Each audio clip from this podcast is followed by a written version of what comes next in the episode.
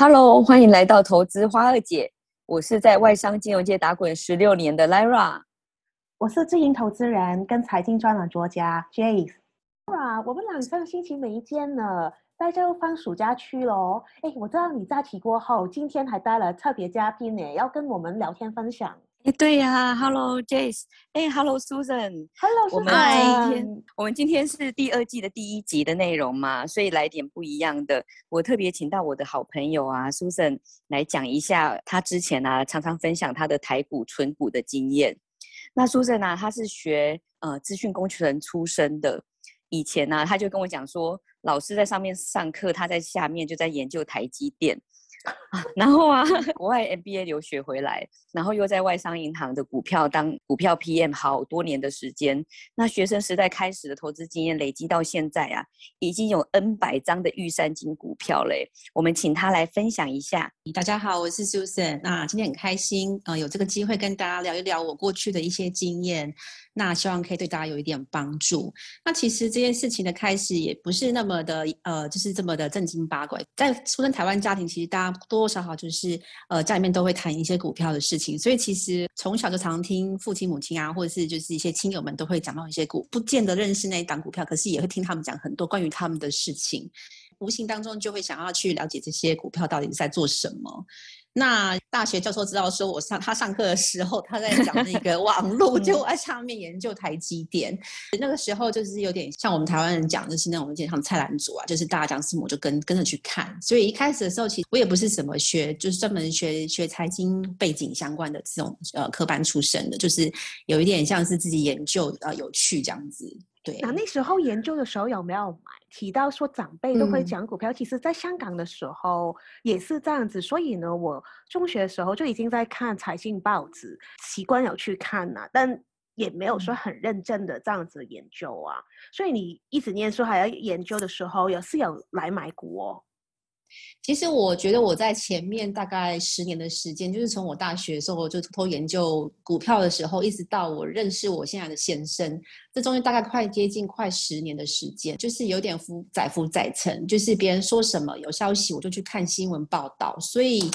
呃，我觉得我那个时候的呃，对于投资其实并没有一套比较 system，就是比较有系统化的去了解一些相关的呃数据啦，或者是说呃去研究它的一些体质的问题，一直在那种啊买进卖出买进卖出的这种，就是纯粹做 capital gain 这样子一个一个过程，有偶尔还会有一些你知道吗？就是那种类似像初学者或者是那种 beginner luck。比较有幸运，就是有点获利，但是随之而来就是还很快的有一个反转。其实我们很多的获利都回吐。一开始前面几年，其实我的 performance 并没有自己预期理想中那么好，对，所以其实我就呃慢慢的就有有一点呃有点退烧，然后直到认识我老公。我对啊，我记得你你讲说，说 不是，我记得你你在讲说你婚前那时候是因为。你那时候是男朋友嘛？那他讲了一句话，对，对，点醒你，让你开始做存股这件事情，对不对？对，其实有点 embarrassed，但是我觉得这个这个太好笑，就是反正就是两个人交往总会聊到一些未来的事情，然后他就问你说你最想做什么，然后我就跟他说我不想上班。然后，然后他就说，他就说，那你不想上班，可是你，你，你想要过什么样的生活？我就跟他说啊，我希望可以每年都可以去欧洲旅游啊，然后我可以买我自己喜欢的精品，然后因为我就是喜欢那一些东西的人，我就我就跟他讲说，我大概想要有什么样的一些一些一些规划。然后他就说，他就说，嗯，可是那你想要怎么做？他说你要上班，你现在也只能存钱，那不然 what else？你还要你还要能做什么事情？对，就从这边开始，我们就开始随便就是就发散的聊天。然后后来跟我说，他说其实有件事情，我我发现你在做这个，因为他知道我我在买卖股票嘛，他就说那那你有没有发现说，其实你每天在那边交易，然后浪费很多的手续费，可是到底帮你赚进多少钱？你有没有好好去算过？一些 base，他说：“那你就去你就是很简单的去买一张，比方说，他就举例了嘛？他就说，哎，比方说你可以买一张中华电好了，那时候的股价大概是八九十块，就大概是台币八万九万这样子的一个金额。嗯、那他就说，那你就买一张中华电啊，然后你那请问你一个月电信账单多少钱？我说啊，可能就是八九百到一千块这样子。然后他就说，你知道中华电信，你直接买个两张一两张，他就可以帮你付掉这整年的。”这个电信费用。我就说，嗯，是哦，其实我没有很去 aware 到说，呃，原来。这些公司，它其实你就放在那边做一个长期的投资，它其实每年都会有固定给你一些，呃，股东会有一些股息可以收入这样子。所以那时候他就说，你知道你这件事情，其实你那个钱放在那边，你也暂时不会去用，那你就把它买下去。那基本上他觉得中华电信又是一个属于国营，然后一个电信龙头，基本上就是属于一个必须消费的一个范畴，所以他觉得。在稳定度上面的话，其实你也不太需要去做一个看盘，或者是去追，就是有一些有一些需要做，不像一般那种比较波动个股的一个操作。就他就说，你就放在那边啊，每年就拿个五千块，然后两张一万块，其实你你今年的这个这个电信费用其实是付得很轻松，根本就一点压力都没有。所以那时候我们是纯这样想，然后他说，对啊，那那另外你就可以有其他其他的一些股票，还可以补足那一些，其实。你光这些，你就想看，你就把这个这个 base 把它再再放大一点，其实基本上你一年当中会有固定的收益就会慢慢的变多。那你刚刚讲，你想要什么出国啊？你想要买什么精品啊？这些费用钱自动每年都在那边传本本的红利，就是台台语这样讲，就是 反正 ready for you，你又不用做什么太多太复杂操的操操作。是，嗯，所以我们是这样开始。你先生也好厉害呀，啊，他也是早就已经开始存股的了吗？他其实他的个性比较比较保守一点，然后他其实是真的是学金融，就是财财财务金融这样子的背景出身的人。哦、对，那他现在也是就是跟财务很有相关的工作。对，那所以他其实灌输给我了很多很多，分享了很多很多这样的经验。他自己他自己本来他自己本身也有做存股。对，但是我的胆子比较大，心比较大，所以我开始的时候投入的比较比较多，所以十年下来，其实我可以比他先看到比较多获利。嗯、但当然，因为他人家本身是财财务的背景啦，所以其实当我们累积到，比方说从三十岁到四十岁这样，再过了十年之后，其实呃你会有更多的资本，所以其实你要随时要后来居上的的任何机会，其实都还是可以赶赶得上。所以其实也是他现在的他其实到现在他累积的规模是比我大了。对，嗯，但是我是我是起步的早，这样子，真的很厉害耶！你们两个夫妻，对呀，我就觉得，所以挑对象其实是才是最大最大的投资。他不是教你花钱，是教你存钱，真厉害。他应该是知道我会花钱，所以就那好是教你一些方法，你自己先存，才不会以后花他的。对，没错。Susan，你讲到中华电信啊，你要不要多讲一些当时你怎么选股的？嗯，其实选股的一些逻辑。嗯，嗯，其实一开始的时候，我们并没有就是去研究一些什么公司财报或什么。那时候他给我的第一个观念是说，他说如果你都不会选股的时候，有一个有几个简单的方法，其实你可以呃，你可以去好好的切入。比方第一个就是他他跟我讲了一个术语了，他说那你就买二中二台好了。嗯，我说什么是二中二台？中国中国中嘛，然后台就台湾的台。我说什么二中二台？你在跟我谈政治吗？他说不是，他说所谓的二中就是在那个时候，大概是就十年前，就是海啸之后吧。那时候他说二中那时候指的就是中华电，就台湾的中华电信跟那个中、嗯、中国钢铁嘛，中钢，中钢这两个算是、哦、就是都是一些台湾的这种就是大型股。对，那二台指的就是台积电，这应该不用讲了吧？就是世界领导领先地位的，就是半导体。那另外一个台就是台塑，对，就台塑企业，其实在台湾来讲，应该无人不知，无人不晓。所以基本上他是说，你就存二中二台吧，就是一个就是比较。那二中二台它现在的那个配息率是大概是多少？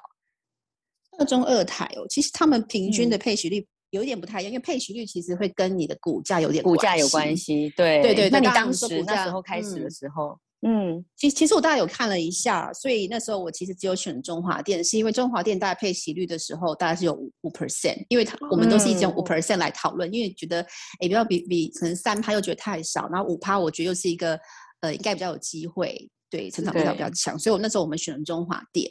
那像台积电跟中钢，其实他们都有不同的故事，因为因为其实像台积电的话，其实它配息也不高，大概只有三 percent。但台积电还有不同的 story，是它其实本身股价的成长幅度很强。嗯所以它它有另外很多呃可以讨论的地方。那中钢的话，它其实就是万年万年蓝筹股，它基本上已经就是股权非常非常的大。那它的配息其实也不高，大概就是三趴，或者有的时候还会更低。像那时候它是那种景气波动股嘛，所以有的时候它其实涨很高的时候，其实它它的波动很可能它的配息可以。会往下掉到它快两趴，所以其实那时候它不再是我不是不太是我想选它的原因，就是年轻人容易想说，啊，那我当时赌最大的，我为什么要把就是一包钱分成四等份，然后去去拆分？所以那时候我就是有点就直接压大就好了。而且我我觉得中华电有蛮不错的表弟。啊，大家讲电话，然后一看看没有摸底等等之类。当时的状况确实是这样子，对，就跟美国的 AT&T 一样。对，他说基本上你看，不管是遇到什么事情，比方说如果今天经济环境不太好，那大家可能就是有会有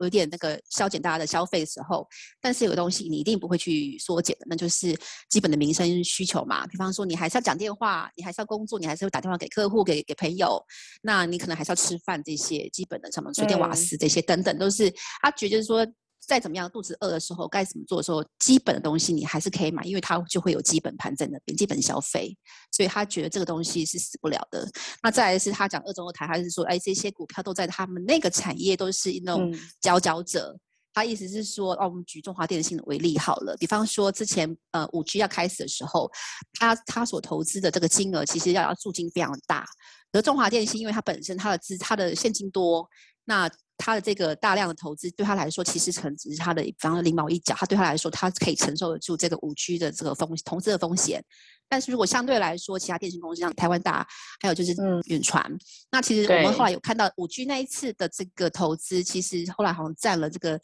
远传的百分之九十五的投投资的这个这个资本。所以其实对他来说，你想想看，就是一个很有钱的人去投资一块。一一点点拿出一点钱来投资一个新的技术，跟一个比较年轻一点的企业，但是对他等于是 all in，这真的 all in，这真的差很多。他们两个的风险承受度，对对。如果今天这个技术有什么有状况的话，对不对？那他其实就会影响到他企业营运啊。所以那时候他是说，就是去买这一些数一数二的股票，因为反正死会从后面先死起来，那后面可能全部都死光 剩第一名。所以他是这样，真的就是这样。就是都是选第一名的，啊、因为如果我好像存股这一种哦，我以前都是在香港的时候，嗯、也有一些人会这样子做，跟着就会挑啊、呃、中国内地的银行股。另外呢，一些民生的，刚刚好像电信股，我、其实在香港哦，如果挑的大家会比较挑是中国移动，而不是。香港本地的可能就是因为香港它地方比较小，而且你刚刚有提到每一次他们投入、嗯、都要投入很多来提升它的基建的，跟着就是回报的时候时间会比较长。对，呀，但是就是有类似的情况哦。对啊，所以。他的意思是说，其实企业营运都有很多的风险，并不是说今天你都呃就是可以一直相安无事。那存股又是一个非常长期的一个投资，所以当然帮你你会想你会希望把你的资金放停泊在一个比较呃不太需要去调整，然后相对来说比较大型稳健的一个，所以蓝筹股应该或是台湾我们讲零零五零，其实都会是一个比较好的切入点。对，那慢慢当然是说你，你你越你越接近股市，或是越熟悉这个环境之后，你慢慢会有一些新的公司也会慢慢加入这个池子，所以其实当然还是可以来它调整，只是说一开始的时候我们还是选择比较保守啦，或者是明显必须这些，其实对自己来说可能呃会慢慢的去呃熟悉这个这个操作。哎，我想问一下，刚刚你提到的零零五零，它是不是就是台湾股市指数基金？对，它就是台湾前五十大。哦就是自优生就前面第一名到第五十名，就是就是这一些股票。哦、了解了解。所以其实你说你不懂股票也不用啊，不用懂啊，你就直接去看 E 那个那个 ETF 里面，他把它列出来五十五十家，你就看看看哪一些，哦、了解一下它的背景，它是做什么的。那其实基本上呢，再看看它要。每一家的配息率，其实像台湾，其实券商的其实有一些服务员，他们的服务还不错，就是会常常都会寄出一些什么呃高股值呃高高股息殖利率的什么比较表或者什么，其实网络上有非常非常多这样的讯息，所以其实基本上做个功课，其实也不会到太难。那刚开始的时候，我觉得也不要太复杂，你就简单选个五档以内，我觉得应该会比较保守一点，你也不会太需要太多的精神去分心去管这些事情。而且还有一个很重要一点，就是其实三十岁到四十岁，我我们那个前面在在布局这个东西的时候，我们都还是在蛮多时间还是花在自己的工作上。就原则上，你其实没有那么多时间可以看盘，那能够让你睡着觉的股票，可以让你好好专心工作的股票，又可以同时间在这个期间享有你想你想要呃理想中的这个这个合理的配息，那我觉得这个这个这个选择应该会是比较安全的。这个真的很重要。不然整天上班，心神不宁，工作也没做好，然后股票也就是存也没存好，我觉得这样就有点有一点就是本末倒置这样。嗯，没错没错。哎，Susan，你刚刚在讲说报酬率啊，你选了一个中华电信五个 percent 嘛？那你通常整个 portfolio 你会怎么样考虑这个报酬率这件事情？这边讲白话文当然是越高越好啊，就是。我当然希望可以整个拉高我的报酬率，所以那时候我、嗯、我我其实我会去考虑到，就是呃，其实这个部分就是他想要说，哎，你第一个是你想要怎么拿到多少报酬率，然后再是怎么达到这个报酬率嘛？对啊，那第一个就是你怎么拿到这个，就是你要拿多少报酬率这件事情的话，其实我呃我蛮推荐就大家先了解一下什么是七二法则嘛。七二法则就是它讲的就是一个呃每一个报酬率，它大概需要就是。大家需要几年的时间，你你现在目前投入的这个资本可以翻倍的一个概念，它其实是一个很简单的数学式，哦、就是用七十二除以你的报酬率。比方来说，我们刚刚讲的五 percent 中华电信，那七十二除以五，其实它的就是。等于就是二十，或者是你直接上维基百科，你打七二法则，它其实就有一个很清楚的 table，有有一个列表，然后里面就是可以按下去看，你就可以知道说啊，我大概嗯，我我投资到五趴，我可能需要二十年的时间。可是如果如果嗯，嗯，好像又很久，可是你要不要想想看，如果你现在都定存的话，一趴可能需要七十二年的时间，你可能都已经。偶一偶一都已经不知道去哪里了，所以所以基本上这个对你要非常去注意，是说，哎，你的你这个东西投投资报酬率到底可以花多少时间可以让你的资本翻倍？那当然是越高越好嘛。嗯、比方说二十 percent 的话，可能需可能四四年就就就 turn 一次 turn 一次，所以是非常非常快。嗯，没有我懂。所以呢，就是平常因为我们投资的时候看公司股价贵不贵，很多时候会看那个市盈率嘛，就是 PE，这等于就是它的 earnings 多少年。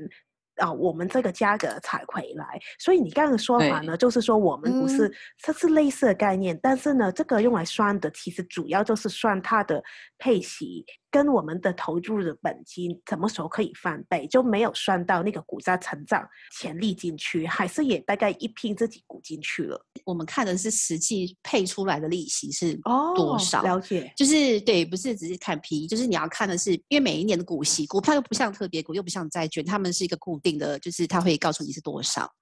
那但是呃，再就是固定说给你配多少多少，但是它也会根据你的股。呃，应该说那个报价也会上上下下的波动嘛，所以其实你买入的点。跟你的报酬率其实是息息相关的。是，比方说他今天对他今天讲说，呃，比如他像中华电一百，我们以一百块举例好，比较简单，一百块中华电，他可能说我今年赔五块钱，就是大概是台币五千块，那这样就是一个五 percent 的报酬率。可是如果你选择切入它的时间点，肯定可能是在之前的八十几块就买，八十块买到或九十块买到，当然每个人的报酬率一样，每一个股东拿到一每一张的都是都是呃五千块，可是每一个人报酬率就不一样，所以其实这边讲的就会跟。我们等下之后会提到，就是什么时候要去进入切入这个，什么时候要加码，什么时候要去退场，这个其实都有点关系。所以这个报酬率是因人而异的，因你的持有这个 pool 的成本跟时间长短什么都。哦，所以这个做法中间还会退场的，然后就是等它价格回来，然后跟着才再进场。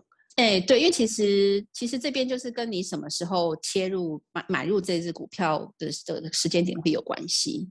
对哦，我了我了解，因为我为什么会这样子问？因为本来我想着存股就是一直去存，就根本不理它股价的升跌，嗯、反正我啊、呃、比较关心的就是它股息的回报嘛。嗯、而且你刚刚讲到的那个股息，我如果要长时间，就比较像是买房然后收租金。如果这是在香港的房市来讲了，很多人会这样子做，而且呢，因为。房价它一直涨啊，所以而且它那个租金也会跟着涨，所以呢。当初买房的那个成本是没有变，而且你每个月的供款还是一样，摊分几十年。但是呢，当租金一直涨的时候，其实那个回报率就一直提高，就好像你刚刚说的。但是这个跟是股票有点不一样的，是就是因为你是会股价会波动，而且很容易可以出场进场，所以呢，就还要去抓这一个时间点，而且就是纯股，嗯、就是除了纯之外，还可以。根据主要就是根据那个股息来思考，我什么时候它股息比较低了，所以如果是价价加价加高的时候，我就离开。等到价格回落以后，它股息回报率比较高了，我就再进场，用这样子的想法来存。所以就希望可以一直提高那个股息的回报率，这样是这个意思吗？嗯，对，其实长期来说，就是还是会有一些机动性的调整，哦、也不是说完全就是呃死死存了，我就一定要跟他死心塌。因为其实我觉得投资来说，还是最忌讳一件事情，就是千万不要跟你的股票谈恋爱，就是你随时都在检视它，它到底是不是符合你内心中的那个最想要的样子。那你刚刚讲的就是像股像房子有点不一样，是房子就是一买下去之后，就是我当初跌有多少钱就多少钱，哪怕之后是跌，你还是要付那么多钱，那么多那么多贷款，对不对？那、嗯、那那个那个像涨上去的。时候当然你就追不上去，可是你当初你是用很便宜的价格去买，其实就类似像我们讲我们讲台积电好了，就是以前我我们在买的时候，其实它一百块以下。但是如果你放放着不卖掉的话，其实基本上现在已经是将将近快六百块的价格。其实如果你是用一百块的成本去买入的时候，嗯、你你来看它现在就算是六百六百块的这个三趴配息，其实还是非常可观。其实它它其实是是是不是只有三趴这么这么一点点而已。所以其实我觉得就是说明就是我们在什么时候切入点呃很重要。但是我觉得没有在股市这个世界，我觉得没有人是那么厉害，是可以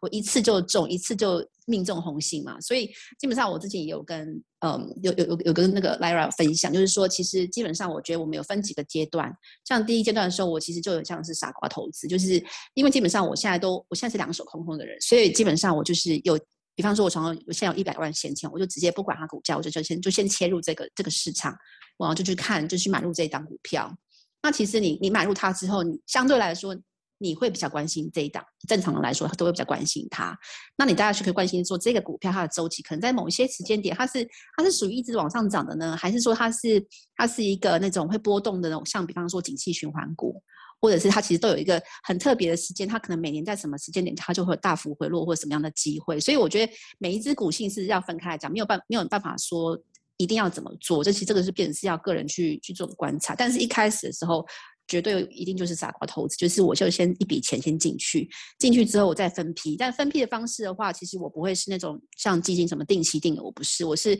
有点像是价格，然后我是那种嗯。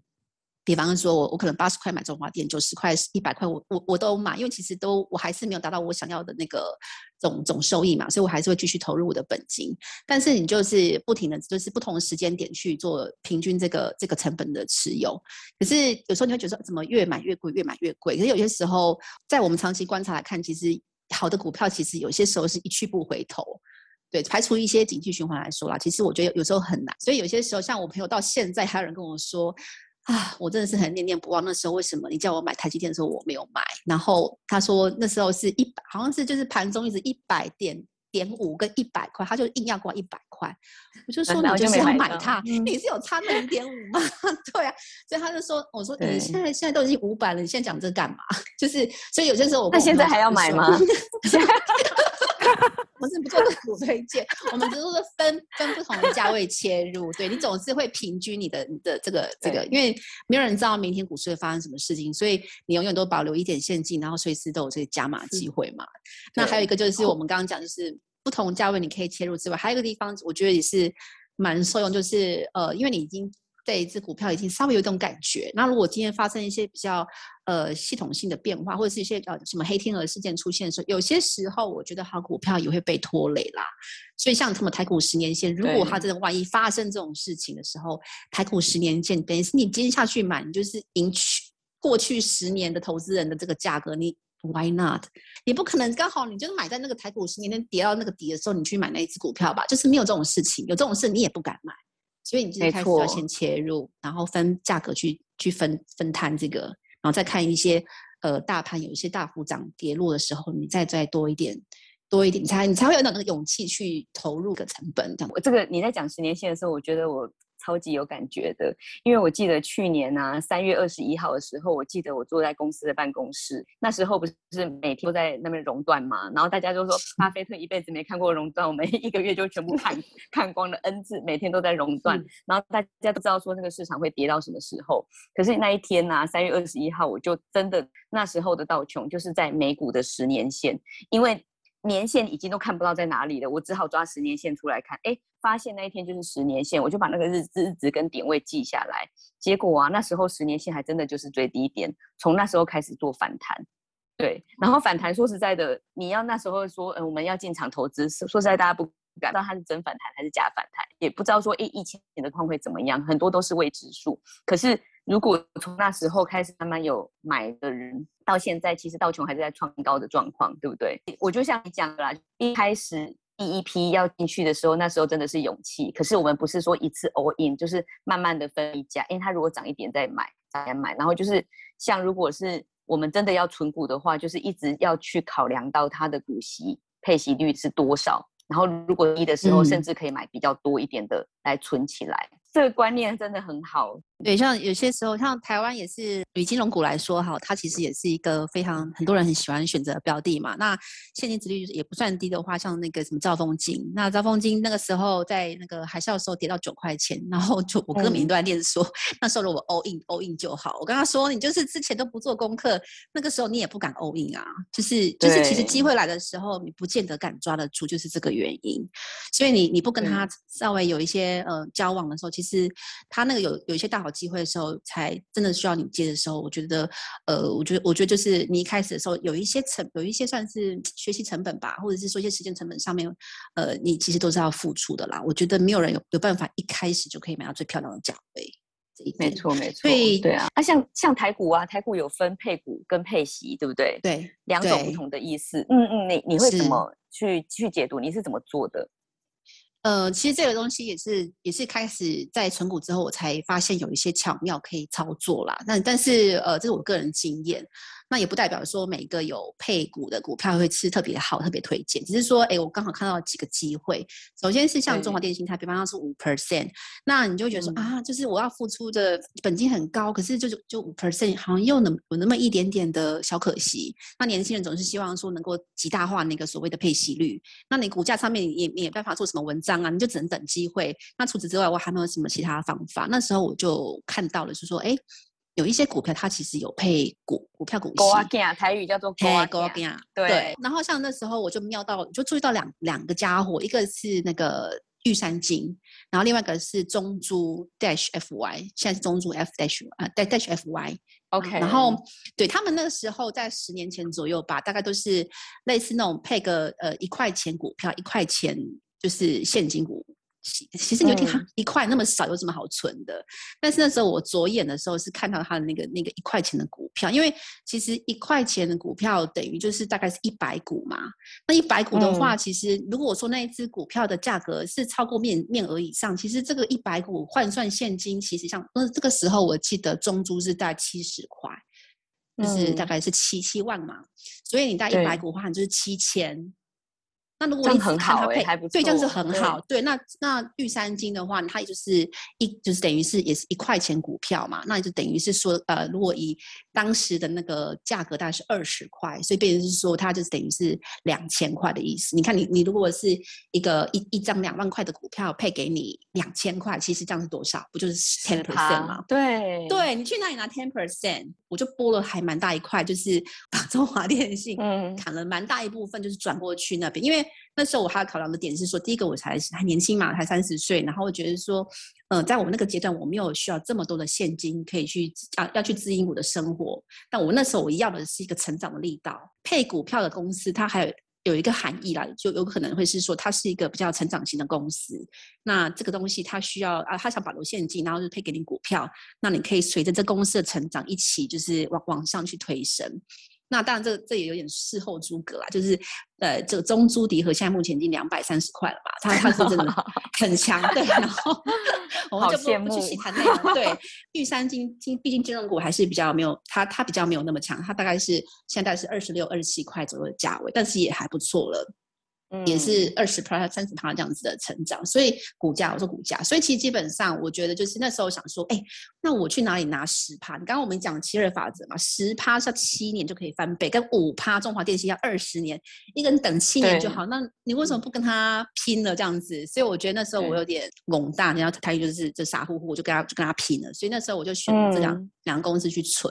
对，虽然那时候玉山金它在几个呃金融产业的这个这个排名像。这种这种私营来讲的话，其实还有前面还有国泰金，还有富邦金，其实他们获利能力都非常好，所以去以以这种方式去拉高这个呃我的投保率，从五趴到十趴以上这样。所以当你本金小的时候，你就会希望可以有一些呃风险上的操作，所以那时候我就这样操作。其实它也有一点类似像我们买基金的时候，不是有那种累计型吗？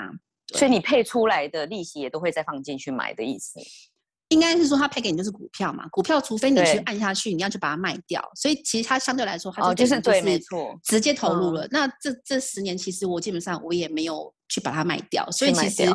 它就是每年 ten percent 这样的股数一直只降下去，我觉得其实蛮惊人，就是很其实你在刚开始其实没感觉，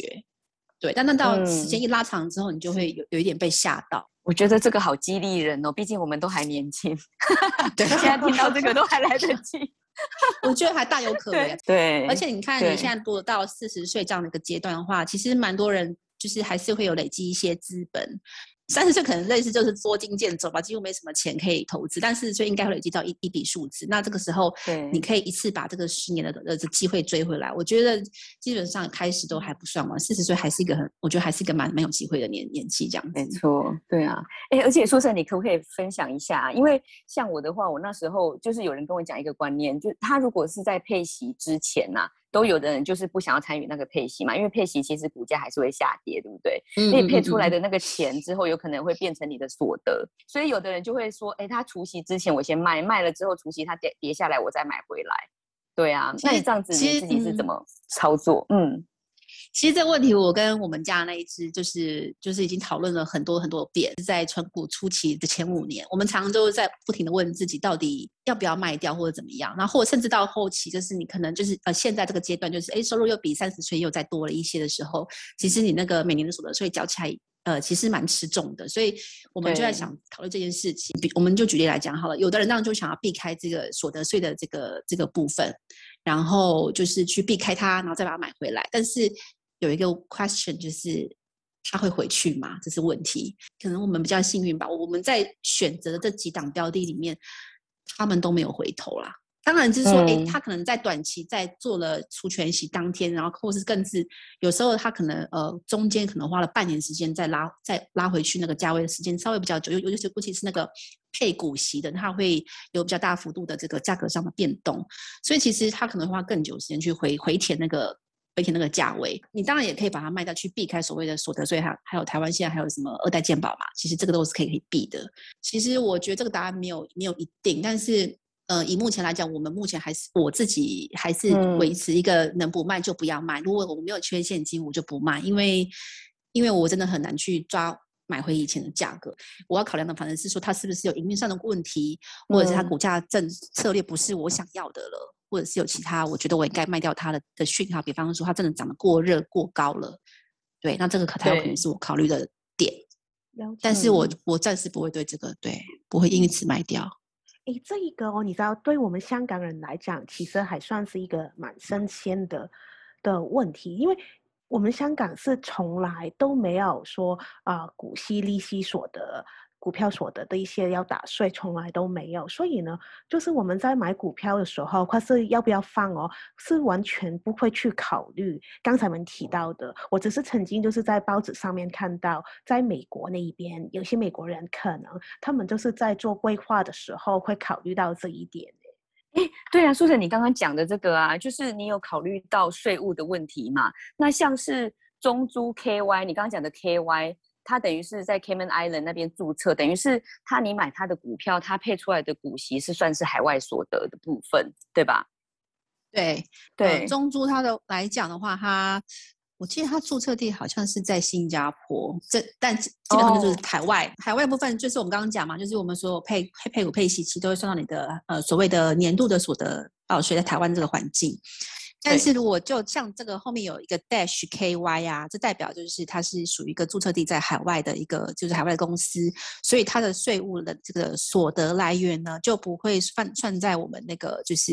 所得税的部分，而是会算在另外一块叫做个人的海外所得。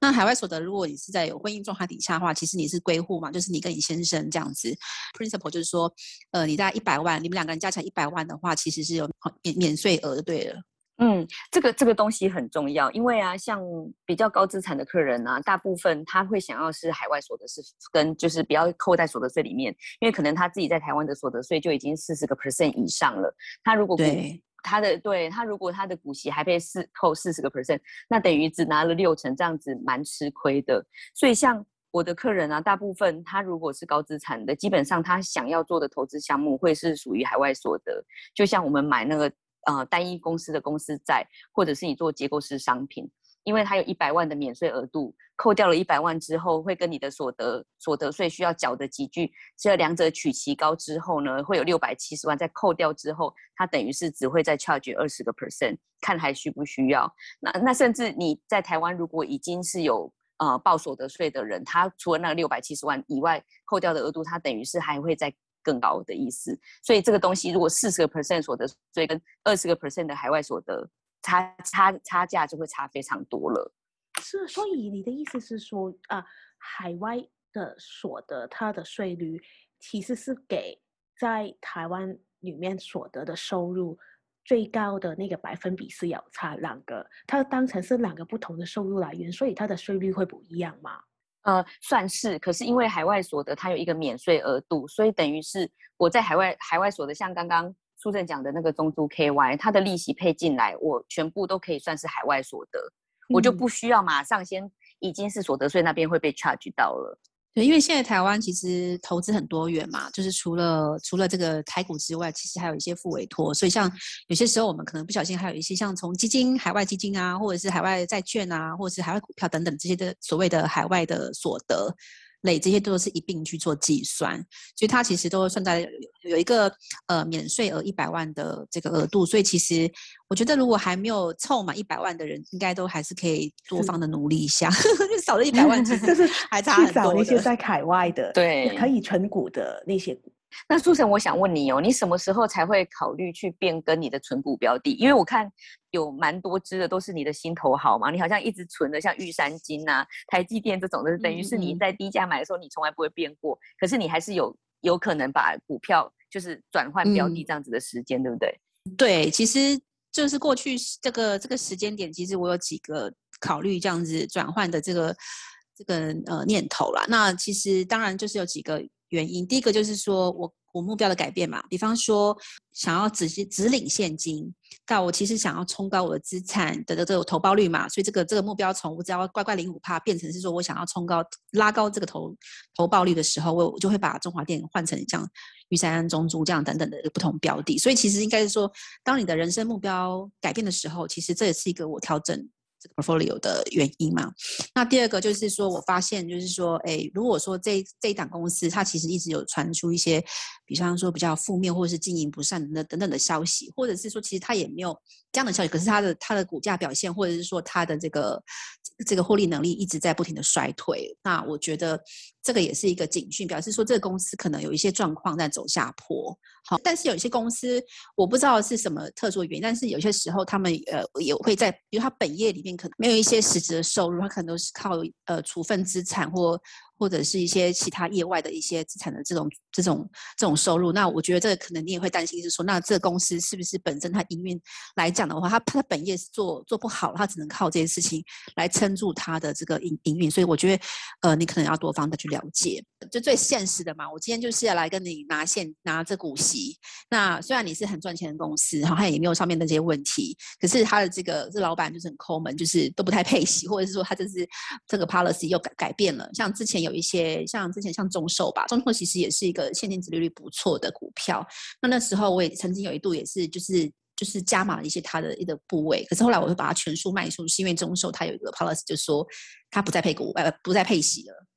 嗯，所以那我就我存它干嘛？这就是一个很直截了当的问题。所以大概是这几个方面。哎，你知道其实在香港哦，我们也会遇到有一些的股票是它是啊。呃本来是配息配很好，但是呢，当他可能赚到钱，或是已经卖出了一个蛮大的资产的时候，也其实没有去分股息跟股东分享，哎，所以好像这一种股确实就没办法长期持有它。你所以，所以我听你讲就是存股的时候，其实你也一直做功课哦，可能也不单只是每一季度，而是反正就常常注意他们的新闻啊，看他们的对对，就是看他们盈利的能力啊好不好这样子。就是跟那个 Lara 在分享，我就说，其实就像你会喜欢你的明星，你会你会知道你的偶像的动态呀、或者是说你就是会知道你女生嘛，有时候也会买买东西，你都知道这这些这些商品的价格都会有一些波动，那你为什么不会去注意你手上的钱有没有什么波动？那间公司帮你赚钱的人他到底在搞什么鬼？所以。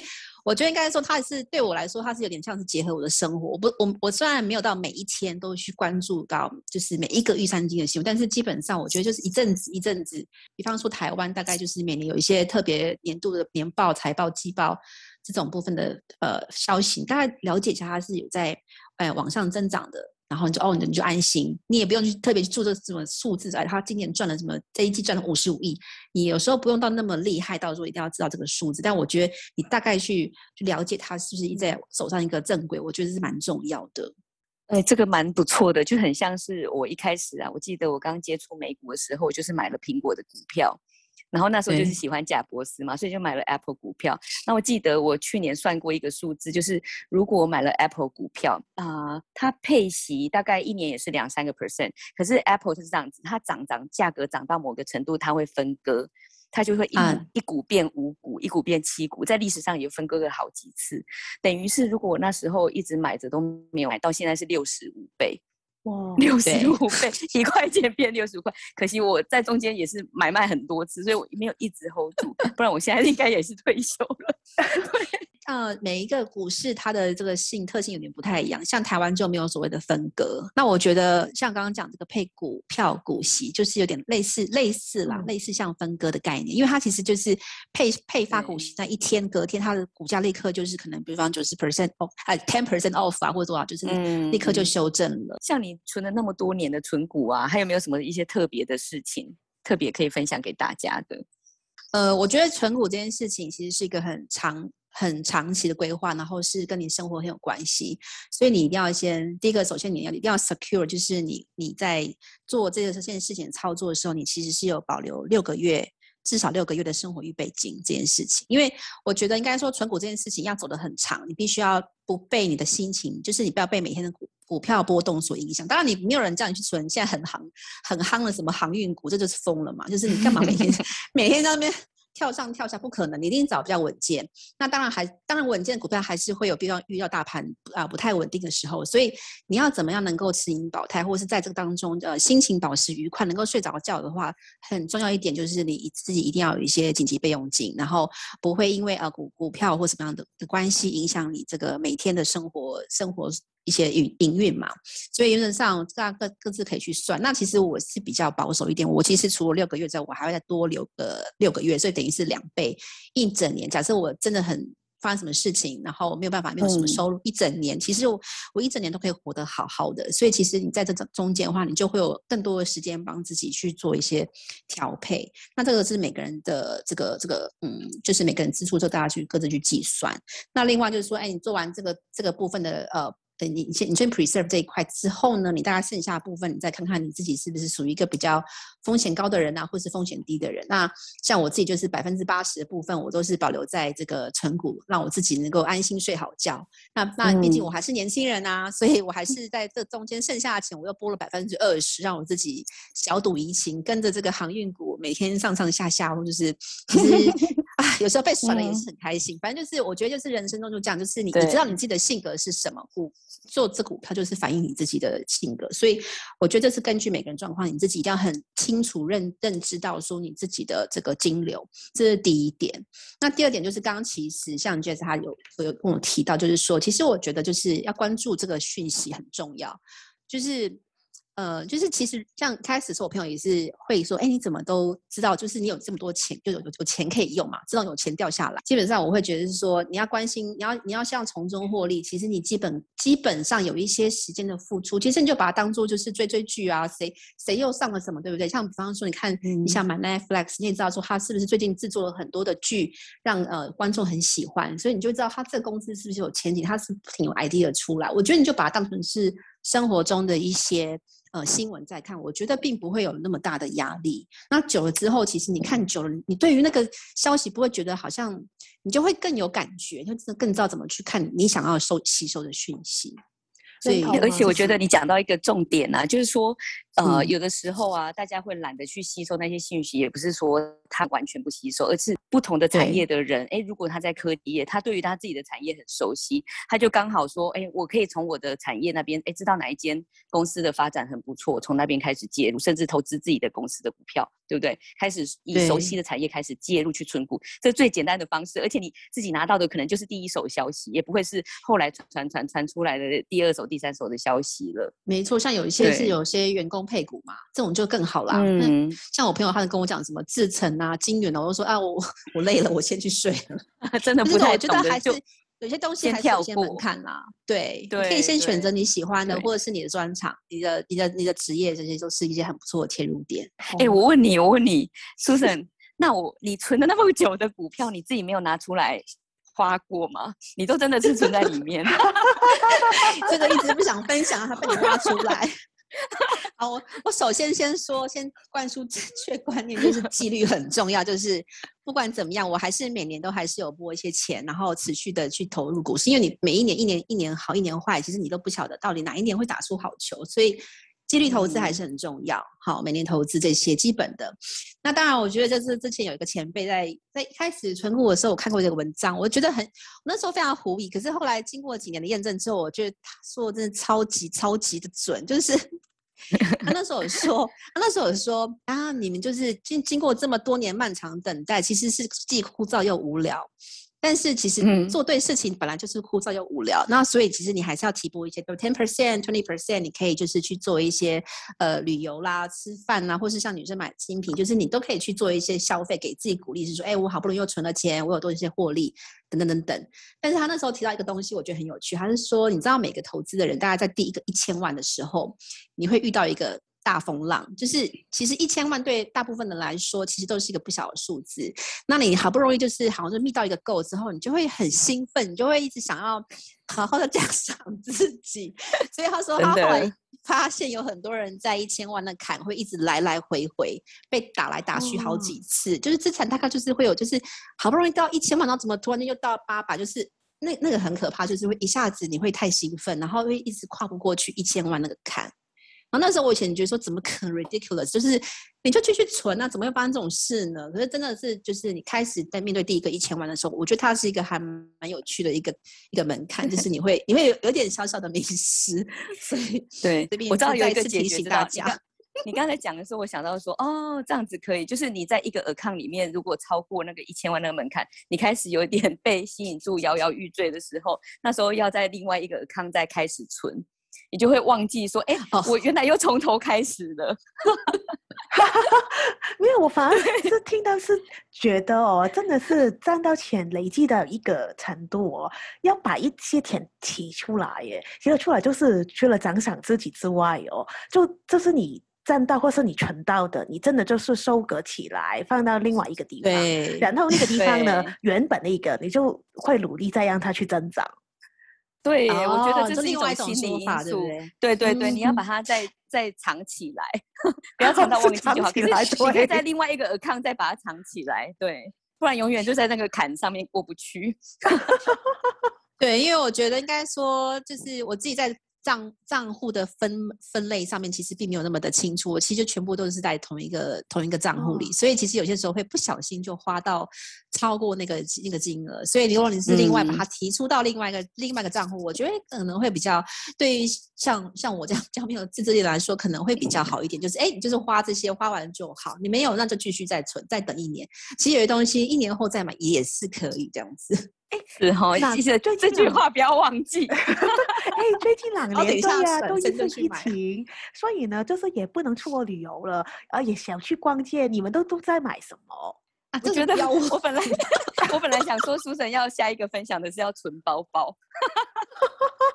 可是我不得不说，我觉得，嗯，某一个牌，某一个品牌的。牌子真的是一直不停的往上冲，而且他们他们家的股票虽然我们是买不到，它是欧股嘛，可是它是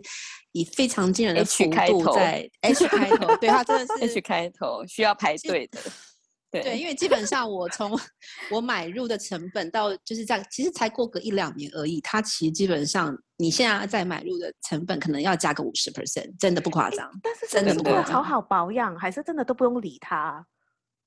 呃，当然还是有一些基本维护啊，比如说像台湾环境比较，你知道，就是潮湿，所以我有放在类似像防潮箱或什么。那有些地方其实不太不太潮湿，其实还好。反正有些地方是什么加湿器，反正其实我觉得放管理钱还是真的是最容易啦。可是你买一些物质上的东西，是 让自己开心，让自己开心又更有动力，继续下一个里程碑。而且你知道买的包包也不是每一个包包买了都会涨价的，所以我觉得说实在，这也是一个不错的投资。这只是可能一些男生他们不懂，可是他不知道男生不懂。我们的投资报酬率还挺好的。对，我觉得像那时候我结婚的时候跟先生去，刚好就去巴黎度蜜月，然后那时候我们买买，那时候我跟他说，那我要一个香奈儿。那时候三十岁就女生都想要一个香奈儿，所以那时候我就买了一个人生第一个香奈儿。那时候大概。是欧元退完税，这样一个才经典的 classic classic flap 这样子，那时候才十万台币吧。可是我前阵子到香奈儿店里面去看，嗯、一模一样的 size 皮质什么，所有 condition 都一样，台币现在二十四万，我整个整个傻掉，就是你要拿二十五万出来，然后才有一些零头，